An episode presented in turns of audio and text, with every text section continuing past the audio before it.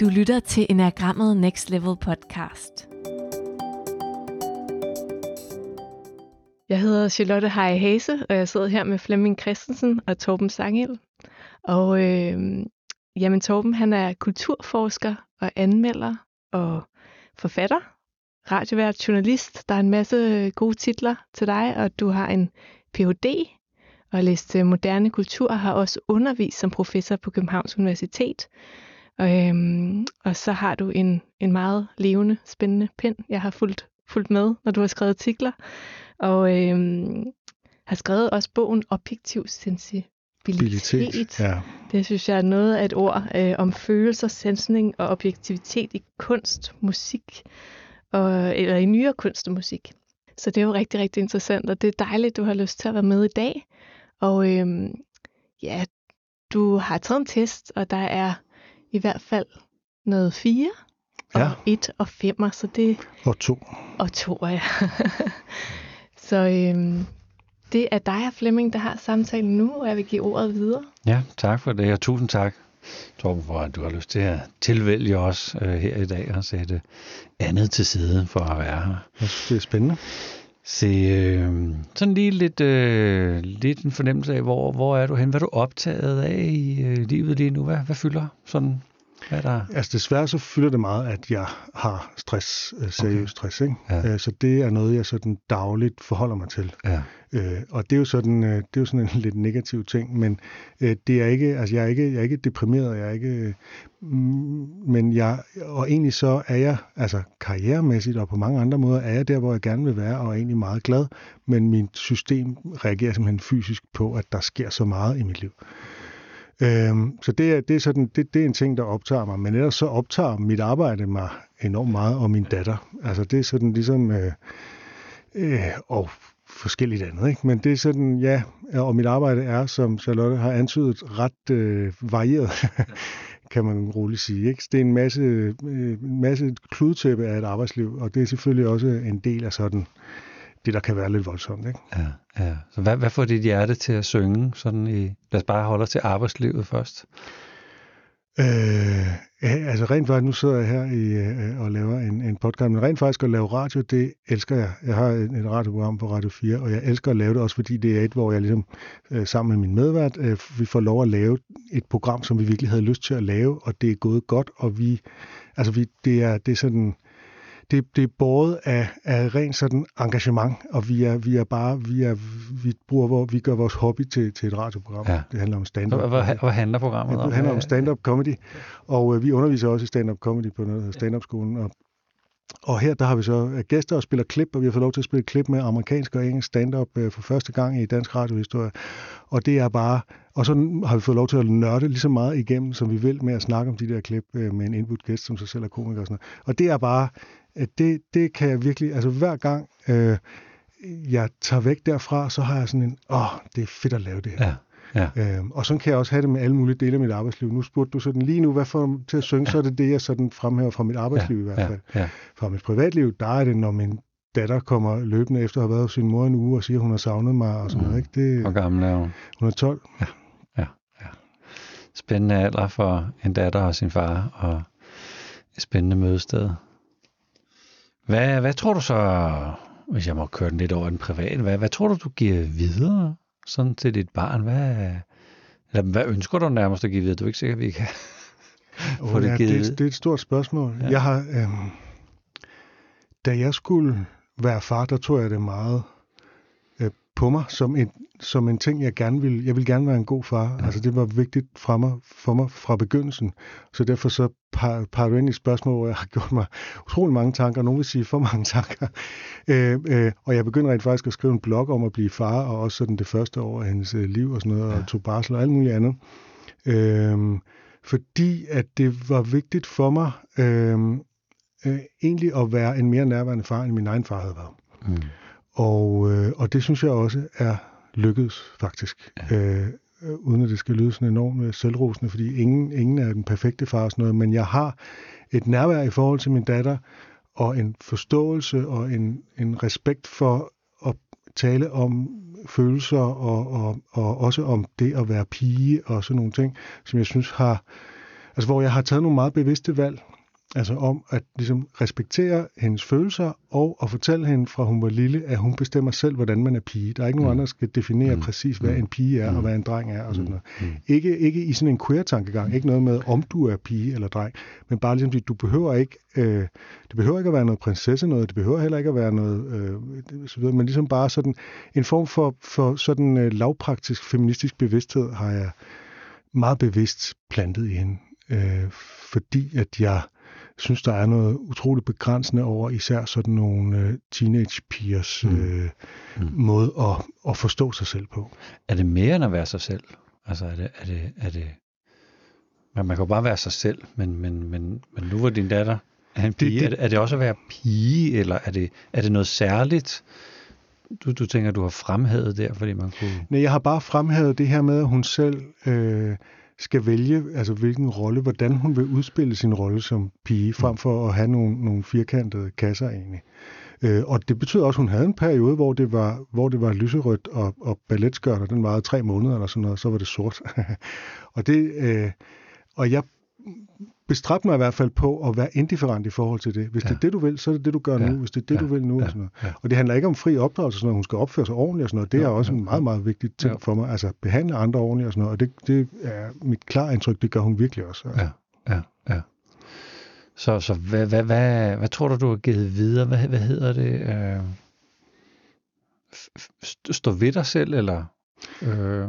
Mit indtryk er, øh, at hun har et relativt højt selvværd. Ja. Man taler meget tit, og nu lyder det igen som om jeg bare sidder og roser mig selv, men det er et relativt højt selvværd, øhm, øh, fornemmer jeg på den måde, hun kan faktisk netop kan, kan stå ved sig selv og mm. Øh, være anderledes end de andre, uden at hun uden at det generer hende særlig meget. Ja, ja. Og man taler meget tit om lavt selvværd, og det er da også det er jo noget, som, som, som vi alle sammen indimellem går og tumler med og sådan noget. Jeg tror, det er vigtigt også en gang, at man taler om højt selvværd, for hvis mm. der er noget, der hedder lavt selvværd, så må der logisk set også være noget, der hedder højt ja, selvværd. Ja. Og hun har et relativt højt selvværd. Altså hun har en fornemmelse af, at hun er elsket og har en plads i verden. Alright. Hvis nu man øh, kigger videre ind i det der hjerte der, er det så et, øh, et, et, et syngende, lykkeligt hjerte, der bor i dig? Er det et meget sammensat, komplekst hjerte? Er det fragmenteret? Er det lyst? Er det mørkt? Hvad er det det hele, eller kun noget af det hele?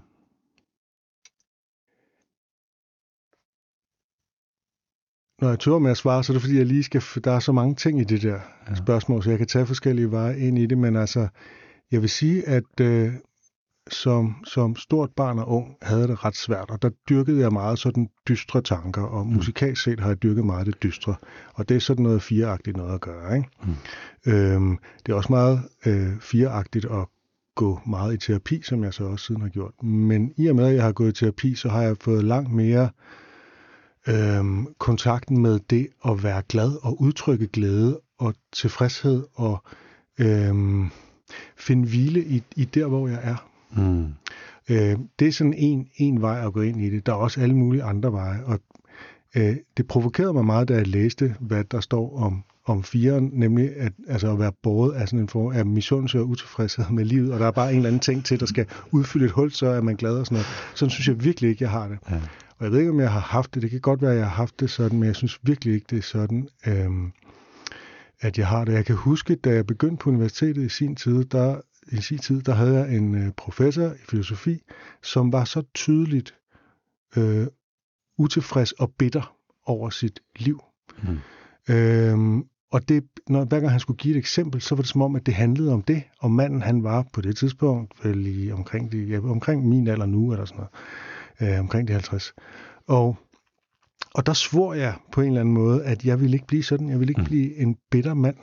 Fordi der er noget utroligt nederen over bitre mennesker, som, som spreder deres bitterhed, altså selv ud over deres studerende på universitetet. Hvad er det for noget? Ja, ja, ja. Øhm, og, og jeg er heller ikke bitter overhovedet, faktisk. Og nu lyder det som om, jeg siger, at det kan man bare tænke sig til at beslutte sig til. Der kunne selvfølgelig være sket et dybt forfærdelige ting, som kunne forbitre mig. Det er ikke for mm. at sige, at jeg er mm. immun over for mm. det. Men jeg er rent faktisk ikke bitter på livet ja. overhovedet. Ja. hvis man sådan kigger i, øh, i teoribøgerne enagrammet, så, så taler man om, at de her fire, de sådan er livsrobuste. Altså, at de, at de kender livet på godt og ondt. Og de har været i, det har været de høje luftlag og lykke i hver en celle, og det har været de lavere luftlag, hvor det hele har været lidt bøvlet og lidt svært. Så, så det at, at være i stand til at være sammen med andre, der har det svært, at, øh, at den, den her sådan compassion, at jeg kan lide sammen med dig, der lider, uden at jeg skal fikse, hvordan du har det, så vi kan distrahere os og komme ud af, af den her ubehagelige, sorgfulde situation. Er det noget, du genkender? Øh, ja, jeg genkender det på flere niveauer. Altså dels så er jeg, er ret god til at tale med folk om problemer og sådan noget, mm. og, og deler også meget selv ud. Øh, og øh, dels så, altså jeg har selv været mobbet som barn, mm. og jeg oplever gang på gang, at jeg klinger godt sammen med andre, som også har en eller anden smerte, de bærer med sig. Mm. Øh, altså en eller anden form for Øh, og det, kan, det betyder ikke, at de nødvendigvis går og er enormt triste hele tiden. De kan være enormt øh, livsglade og humoristiske og alt muligt andet. Men at der ligger den der sans for livet, altså livets alvor, og at det kan være svært, og at der er nogen, der har det svært. Mm. Det, det tror jeg betyder meget for dem, jeg knytter mig, altså at, at jeg knytter mig til folk, som har sans for det der. For ellers så betragter jeg det faktisk som lidt overfladisk. Mm. Mm. Og nu kan jeg godt høre, at det lyder meget fireagtigt. det, det kunne det godt. Det kunne det godt. Øhm, så, men, men jeg, jeg, jeg synes, du fortæller om sådan lidt en, en, en strejf af smerte, eller en strejf af livsalvor, eller en strejf af at have taget lidt fagtag med det, der betyder noget. Det kan godt være, at det gør lidt naller, men vi må, vi må lige derind, hvor det, hvor, det, hvor det betyder noget. Eller, hvis der, der står også i bøgerne, det der med samtalen skal altså betyde noget. Altså det skal batte noget. Det skal, det skal have noget, øh, det, skal, det skal have noget kraft og noget sjæl og noget tyngde og sådan noget. Hvad, hvad tænker du om det? Kan du? Jamen fuldstændig. Ja. Altså jeg, jeg, jeg er virkelig dårlig til at tale om vejret. Jeg er virkelig god til at tale om øh, store problemer mm. og øh, sådan nogle ting, men, men small talk har jeg det faktisk ret svært ved i virkeligheden. Jeg vil gerne have, at samtaler handler om noget vigtigt. Det behøver ikke at være de store samfundsspørgsmål, eller de store dybdepsykologiske spørgsmål. Det kan også bare være et eller andet, man har optaget. Det ja. kan også være en lille teknisk nørdet ting i stand-up, ja. men et eller andet, som, hvor man har på fornemmelsen, det her, det kan vi sammen finde energi i og interessere os for. Der er noget nerve. Det, det, det, det er vigtigt ja. på et eller andet plan, som, ja, som, som ja. ikke behøver at være enormt højt, ja, men, men, men på et eller andet plan. Ja. Øh, men det er jo selvfølgelig ikke tilfældigt, at jeg begynder at læse filosofi og sådan noget. Altså det, er, det er jo klart, jeg, jeg, jeg interesserer mig også for de store spørgsmål. Ja, ja, ja. ja. Øh, man siger om firen, øh, at de har nogle aversioner. Hvor man ligesom, hvis folk de begynder for meget på de her aversioner, så, så bliver man så bliver man sådan trigget lidt. Så den der banale samtale kunne være en trigger for firen, sådan øh, der ikke kommer nogen veje, og der bare smørt tyndt på hele vejen igennem. Øh, ja. øh, det at være, være simpel og banal, og have et simpelt og banalt liv, nærmest uden udsving, eller noget, man går op i, eller sådan noget, det vil også være en, øh, en aversion, eller, eller folk, som kommer og siger, jeg ved præcis, hvordan du har det. jeg ved ikke engang, hvordan jeg har det, men hvordan skal du så vide, hvordan jeg har det? Mm. Kan du genkende sådan nogle aversioner? Ja, det kan jeg godt. Mm. Især, øh, især det der med folk, som ikke rigtig taler om noget, eller hvor jeg fornemmer, at det ikke, der ikke er noget på spil for dem. Øh, og ofte så har jeg jo så en mistanke om, at der er noget, de skjuler. Altså, det, de kan ikke være, altså, det, man kan ikke bare være sådan der. Så simpelt kan man ikke have det, at man bare altid er lidt... Øh, lidt glad, og der stort set ikke er nogen udsving og sådan noget. Ikke? Det findes det ikke. Det, øhm, det ved jeg faktisk ikke, om det gør, men jeg har en mistanke om, at det ikke gør. Ja, ja, ja. ja. Nå, men der er jo mange af de store mm, filosofer, som jo mener, at vi skal have noget angst og noget smerte og sådan noget for overhovedet at udvikle os eller blive til mennesket. Er det, er det der, du også er henne? Øh, ja, lidelse forædler. Faktisk så, nu nævnte Charlotte faktisk titlen øh, på min Ph.D.-afhandling, den arbejdstitel. var smertens æstetik. det kommer jeg lige til om nu. Så øh, øh, alene der, der altså det, jo, det det Smertens æstetik. Ja, ja. Jo, det, nu synes jeg, det lyder helt vildt pubertært, ikke? Men, men det, det, det optog mig meget dengang, mm. øh, som ung øh, forsker der. Øh, altså hvorfor? Fordi jeg altid har interesseret mig for især øh, meget dyster musik, men også i billedkunst. Altså det der mørke øh, har, altid, øh, har jeg altid fundet mere intenst end ja. det glade. Ikke? Ja. Og den der med den, den, den glade popsang, altså det, det er ikke fordi, der ikke er nogen glade popsang, jeg kan lide, men der er 100 gange så mange triste sange, jeg kan lide. Ja. Og dyster musik, og, og jeg har skrevet en anden bog, der hedder Støjens Æstetik, som virkelig handler om dyster, støjende, voldsom musik.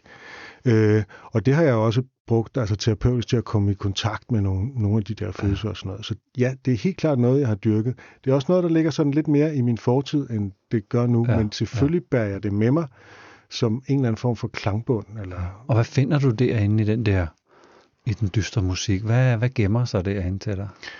Der gemmer sig en måde at være i kontakt med noget, øh, øh, noget, som ellers kan være lammende ubehageligt, men i kraft af, nu ved jeg godt, det lyder sådan lidt analytisk, men altså i kraft af æstetiseringen, så bliver det samtidig smukt. Altså hvis du kan gøre din smerte smuk, mm.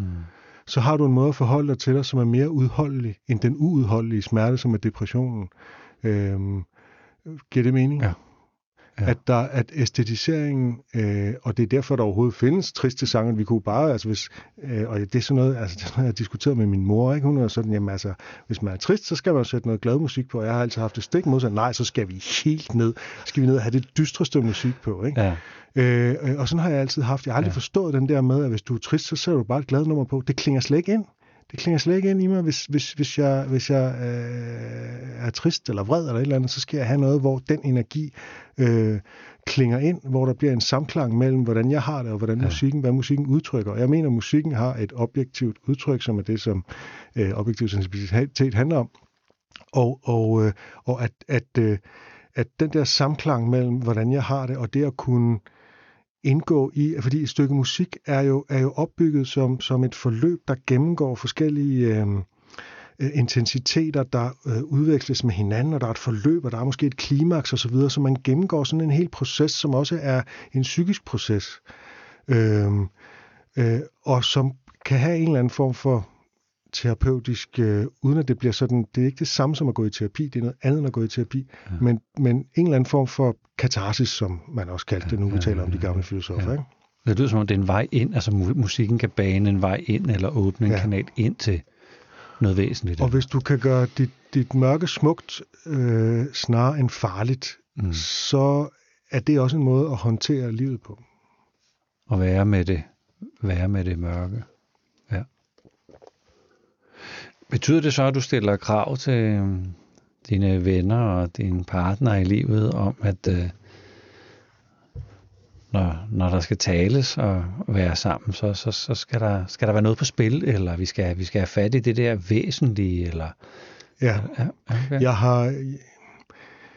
Jeg har mindst lige så mange kvindevenner, som jeg har mandevenner. Øh, og jeg har faktisk tænkt lidt over det her på det sidste, hvorfor det er, og jeg tror, en af grundene er, at øh, kvinder øh, er mere sporet ind på. Jeg siger ikke, at de er bedre fra naturens side eller sådan noget, sådan noget gør, det gider jeg slet ikke at høre på. Men, men, men de er mere sporet ind på, at man sætter sig ned, og så taler man om, hvordan man har det. Mm.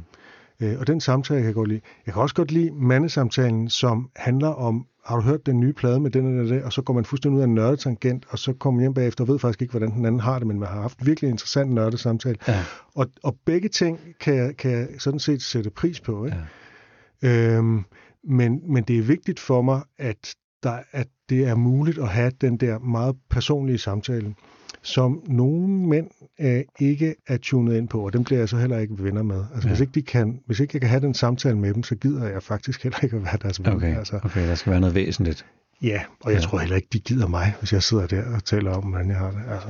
Ja, ja, ja. Så noget som en, øh, en sjæl. Er det, er det et begreb, du bruger? Altså, har du en sjæl? Nej. Nej. Det var et kort svar. Ja. Er der, er der noget, som er sådan kerne dig, eller, eller sådan helt øh, unikt veldefineret. Så er der følelser og tanker og alt muligt øh, knas øh, rundt om. Men, men er der sådan et sted, som er, det er dit center eller din kerne? Må jeg tage en lille, hurtig filosofisk omvej, og så gå tilbage Skønt. til et personligt svar? Skønt. Man kan betragte personligheden som enten en, øh, en stenfrugt med en kerne, eller som et løg med forskellige lag, hvor der ikke er nogen kerne inde bag. Og det er sådan to grundmodeller, der er i sådan billeder af personligheden. Ikke? Og øhm, der, er, der er noget, der, der kan siges øh, noget til fordel for begge dele. Øhm, løget, øh, løgmodellen, fordi at det er ligesom, Øhm, der, der er ikke rigtig, altså hvad er den kerne egentlig, hvor findes den henne, hvordan skal vi forklare den, jo mere man sådan går neurologisk til værks og så videre, så viser det sig at vores personlighed er jo i virkeligheden distribueret ud i et nervesystem og så videre, så videre, som ikke har en kerne. På den anden side, så oplever vi jo tit, at vi har en kerne. Der er et eller andet i mig, som alt det andet ikke kan forstyrre, og det er også en terapeutisk erfaring, jeg har. Så mit personlige svar er, at jeg øh, både og. Det er måske lidt irriterende, men altså jeg, jeg, kan, jeg kan se noget i begge dele, men jeg kalder ikke kernen for en sjæl. Jeg tænker det er måske mere som en terapeutisk metafor for, at der er et eller andet i mig, som øh, øh, medmindre jeg kommer ud for et eller andet ekstremt voldsomt i af typen tortur eller sådan noget, som ikke bliver ødelagt, som er ligesom øh, som er mig. Okay. Så kunne man så sige, at den der, den komplette del af dig kunne faktisk godt destrueres gennem tortur. Der er ikke Det- noget, der kunne gå Det er igennem jo ikke noget, jeg har tortur. erfaret. Det er jo noget, Nej. Som, altså, øh, hvis man beskæftiger, altså, øh, en måde at reagere på tortur på, det er jo, at man simpelthen adskiller sig fra sig selv, og simpelthen går ud, og så får man jo meget, meget, meget voldsom PTSD Mm. øh, efterfølgende. Og der er mange, der aldrig rigtig finder tilbage til deres øh, kerne igen, hvis man skal tale om sådan en. Mm, mm, Og det er noget altså, virkelig forfærdeligt noget, og det er jo ikke kun tortur, der er også andre oplevelser, der kan skabe det her. Øh, og det kan være meget, meget svært at reparere på, fordi at der måske er noget, som vi kan kalde for en kerne, der er blevet ødelagt. mm, mm. Det betyder ikke, at man ikke kan være menneske igen. Det betyder ikke, at man kan leve, men der er et eller andet, der er gået i stykker. Mm. Mm. Så hvis vi Kan kigger- jeg forstå. Det er jo ikke noget, det er ikke en erfaring Ja, her. Det, ja, ja. Og, og hvis vi kiggede på løgmodellen, som du sagde sådan lidt både overagtigt, øh, så vil der jo være et sted, hvor man, hvor man har pillet så meget væk, at der kun er intetheden, tomrummet. Øh, Ja, og hvor, hvor alle lagene for så vidt jo er en del af løjet. Ikke? Så, Ja. så den der med, at der er noget, som er din overflade, og noget, som er din kerne, Ja. den, den går man væk fra og siger, at der er forskellige lag af personligheden, og det er ikke sådan så, at, øh, at essensen den findes herinde i midten. Den øh, findes også ude i den, de ydre Ja. skaller, ja. og, og det, det snor så vikler sig øh, ind i hinanden og sådan Ja. noget. Ja. Øh, og det tror jeg, øh, sådan, øh, tror jeg er mere faktuelt, sådan som vi rent fysisk og neurologisk er indrettet. Ja, ja. Så øhm, jeg forsøger lige igen. Øh, har, har du den der kerne, øh, kernefornemmelse af dig, at der er noget, der er dig? Øh, ja, den fornemmelse har jeg, ja. Ja.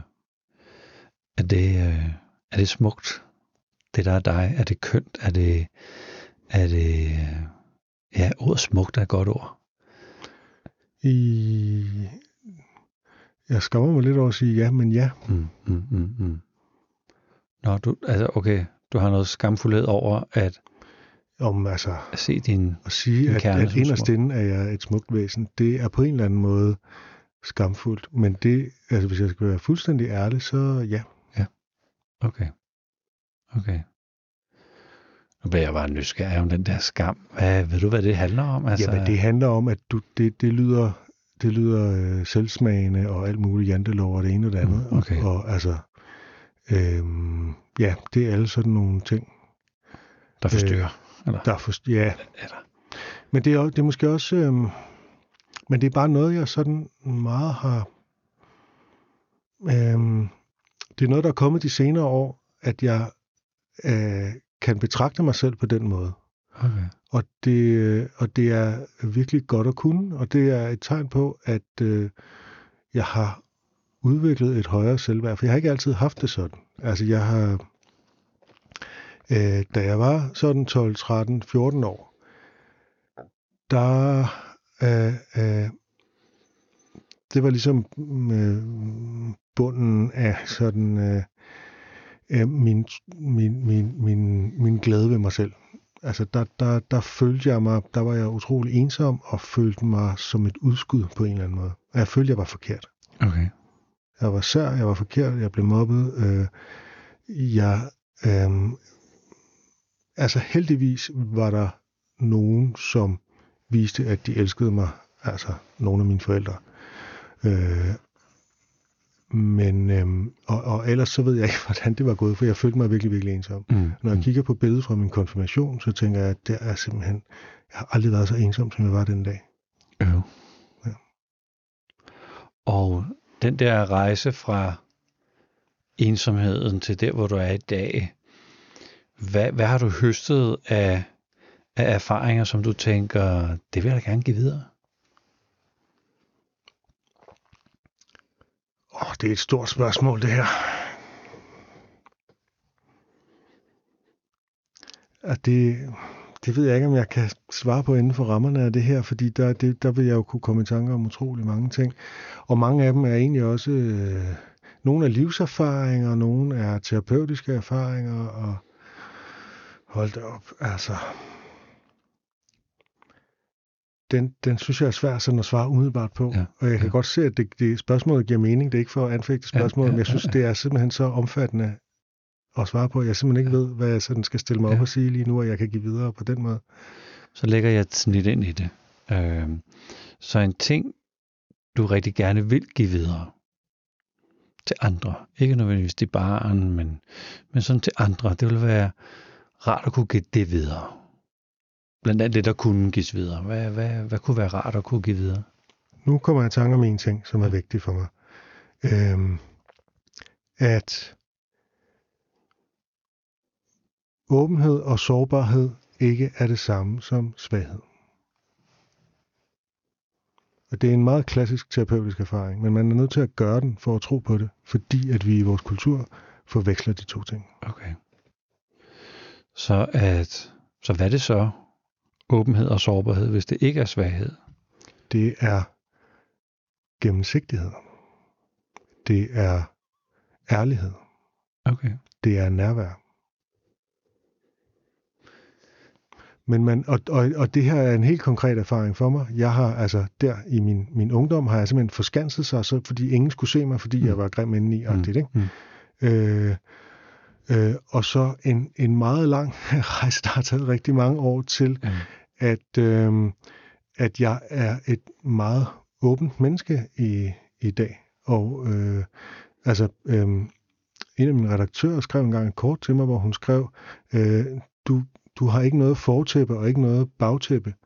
Altså ligesom, at, at, øh, at den der med at turde vise alle mulige ting, øh, og så, så må man beskytte sig på andre måder, fordi altså, at lukke sig selv inde er en måde at beskytte sig selv på. Vejen frem i den her tankegang, som jeg tror på, er at øh, vise sårbarhed og så beskytte sig på andre måder. Mm. Og nogle gange får man ikke beskyttet sig nok, og nogle gange så gør det rigtig, rigtig ondt, og det har jeg også måttet erfare i de senere år. Men jeg insisterer på, at øh, øh, livet er for kort til ikke at vise den sårbarhed, man også indeholder. Mm. Mm. Og inde i den her ærlighed, altså i ordet ærlighed, ligger der jo også at ære noget ved dig selv. Ja. Så hvad er det, du gerne vil ære ved dig selv?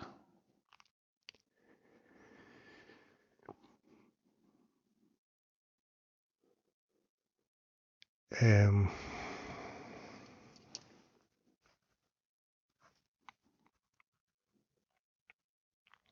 Nu, nu kommer der en eller anden blokering. Øh.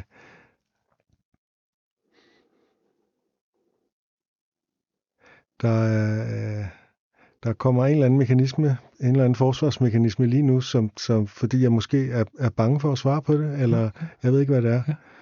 Øh, nu prøver jeg bare at være fuldstændig øh, Ja. gennemsigtig og sige, hvad der sker i Ja. mig. Øh, hvad er det, jeg gerne vil ære ved mig selv?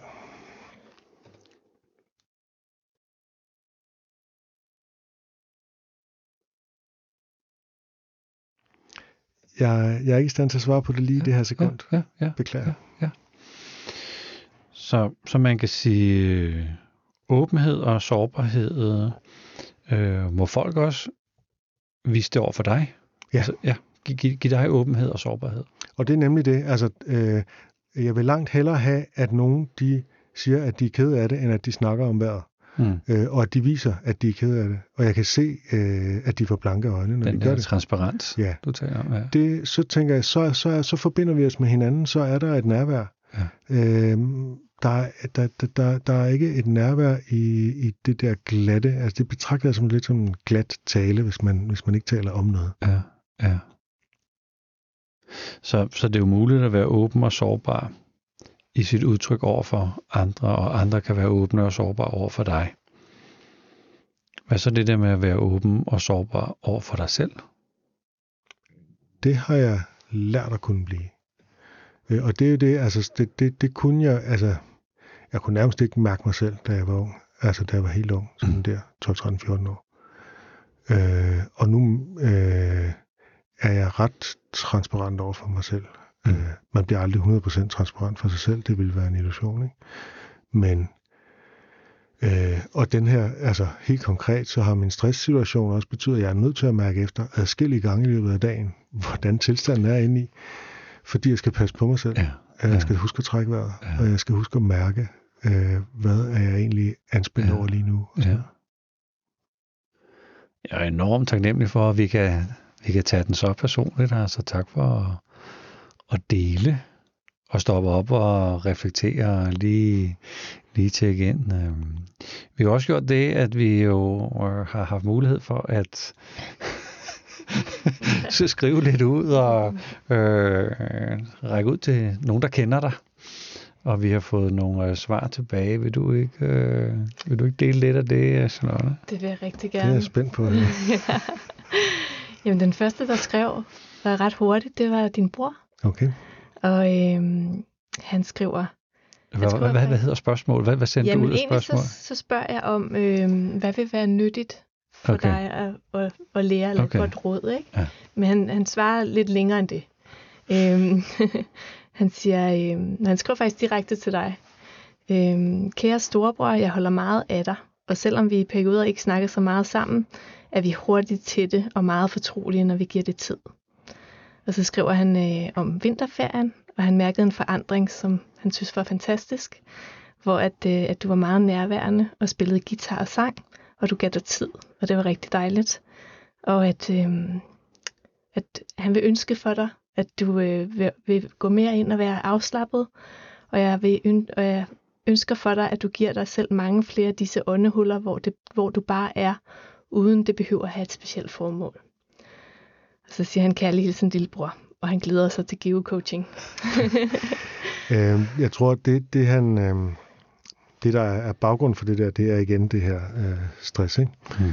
At, øh, som jo gør, at jeg ikke altid er lige så, øh, lige så meget i, i hvile og ro, som, som han så har oplevet, at jeg var der i, i ferien. Ikke? Ja. Men, øh, men det, jeg er glad for, meget glad for det. Han skriver noget om at give dig selv et åndehul. Ja. Er, er, er det noget, du ikke har gjort så meget, eller er det mere her på det sidste, at du har, har glemt åndehullet? Øhm, jeg prøver at give mig selv åndehuller, men det er også fordi, at det har jeg, altså det er, det er pinedød nødvendigt, når Mm. man har stress. Mm.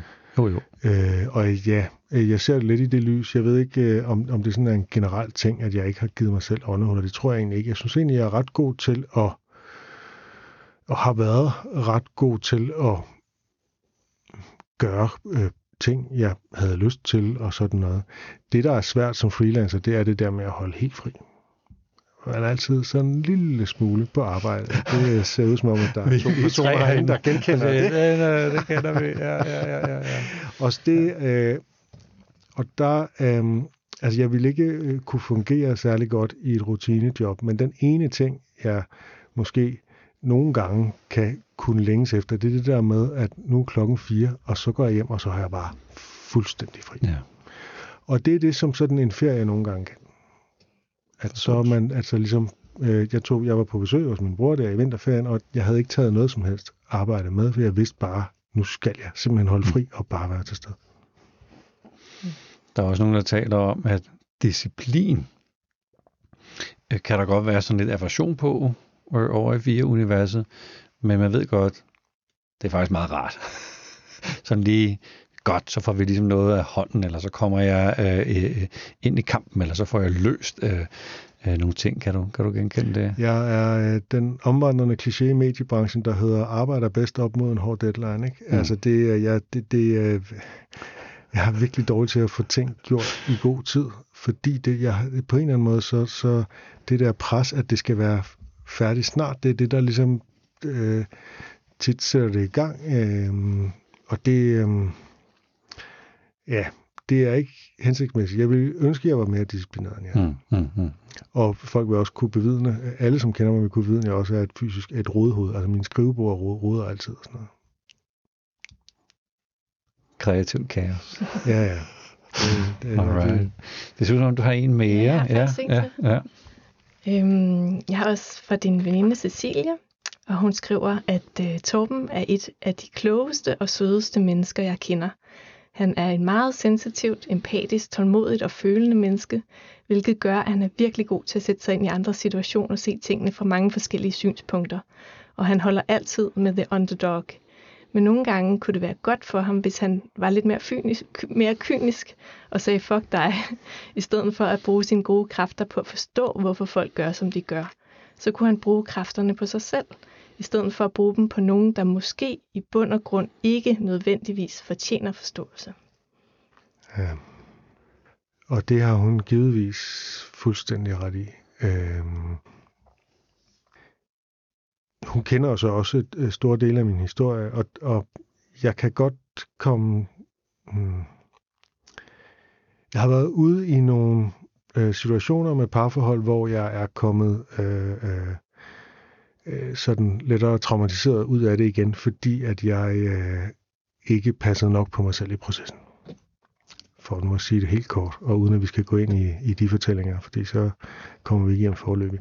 Men øh, jeg tror blandt andet, det er det, hun, hun henviser til. Øhm, øh, og, og det er rigtigt, at, øhm, at jeg skal nogle gange være bedre til bare at, altså være mere kynisk, være mere fuck dig-agtig. Jeg, jeg er nok øh, lidt for optaget af at være et ordentligt menneske. Så det er ligesom både etteren og toeren, der spiller ind her, tænker jeg. Altså, øhm, lidt, lidt kynisme vil jeg egentlig øhm, gerne lære, hvis der er noget, jeg skal lære. Så jeg synes, hun rammer det meget spot on i virkeligheden. Og jeg ved ikke helt, hvordan man lærer det, fordi øh, det er også lidt en smule konflikt med alt det andet, jeg har sagt i det, mm, stort set. mm, mm. Øh, men, men der kan være, øh, altså, øh, at være lidt hurtigere til at, øh, at være, være hård over for mennesker, der ikke er gode for mig. Det, det, øh, og også måske at gennemskue, at det er sådan der. Alright. Det var meget personligt Ja, det er... kommentar, så, ja. så, så tak for det.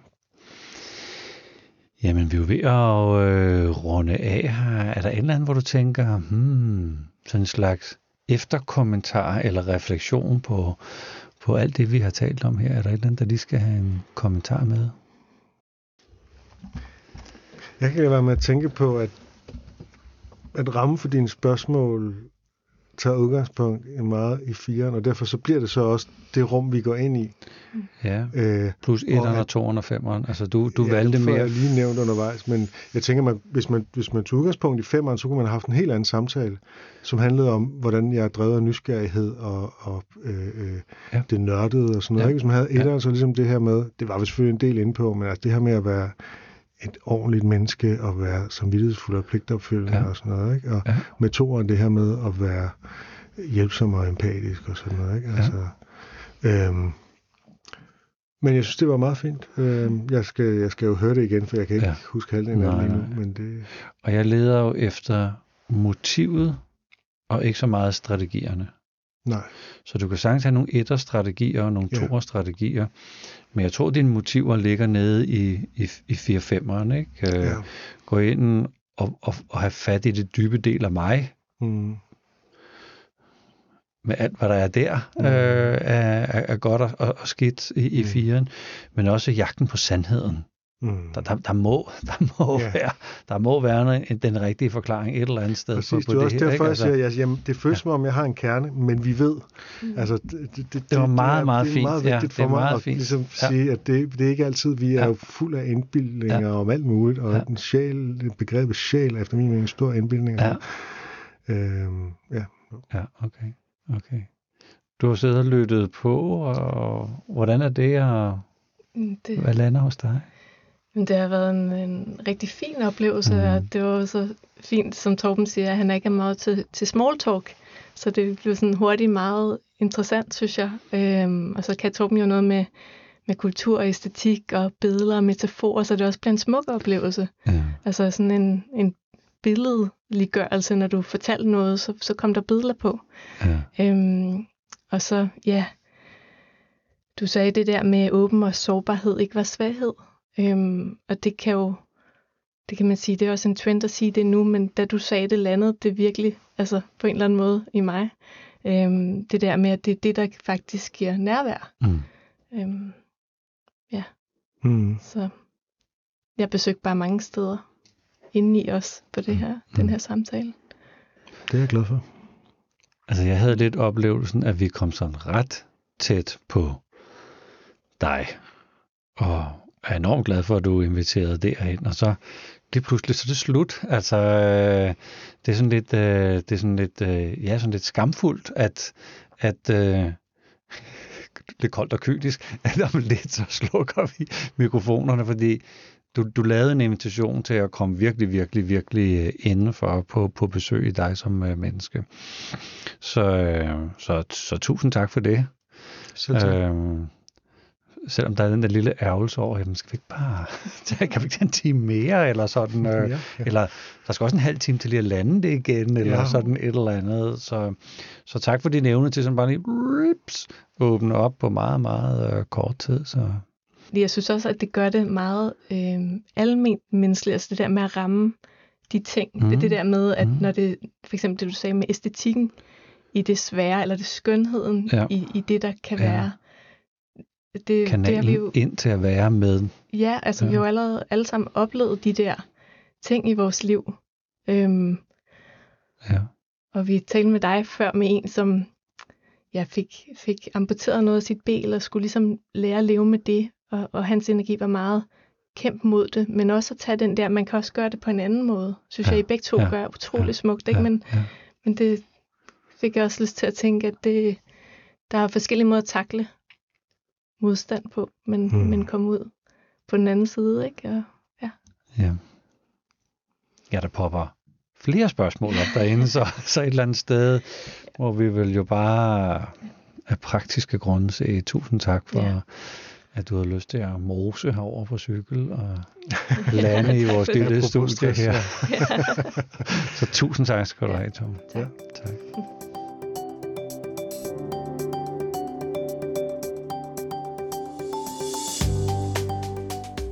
Tak fordi du lyttede til den her samtale med Torben Sangel. Har du fået lyst til at læse nogle af hans artikler, så kan du gå ind på kunsten.nu eller zetland.dk. Du kan også gå ind og lytte til hans podcast, han talte om, som hedder Comedy-kontoret, der bliver udsendt af Radio 4. I næste uge, der taler vi med Martin Østergaard, der er parterapeut og relaterer til type 2. Det bliver endnu en rigtig fin samtale og vi håber, at hvis du kan lide podcasten, at du får lyst til at dele den i din omgangskreds.